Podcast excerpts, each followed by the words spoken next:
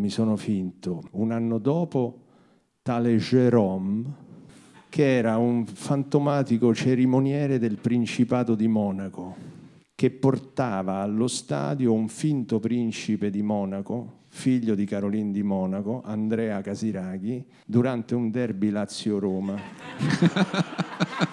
era andato fuori dalla scuola francese a cercare i ragazzetti biondi con la foto in mano del vero principe Casiraghi.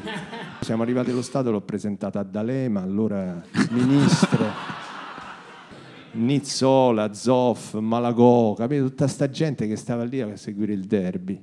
E anche lì andammo negli spogliatoi e nessuno mi ha riconosciuto. L'unico che mi ha riconosciuto, indovina un po' chi era?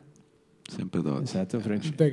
Le capitaine. E mi fa, le capitaine. Ho pagato il biglietto ogni tanto, ma fate...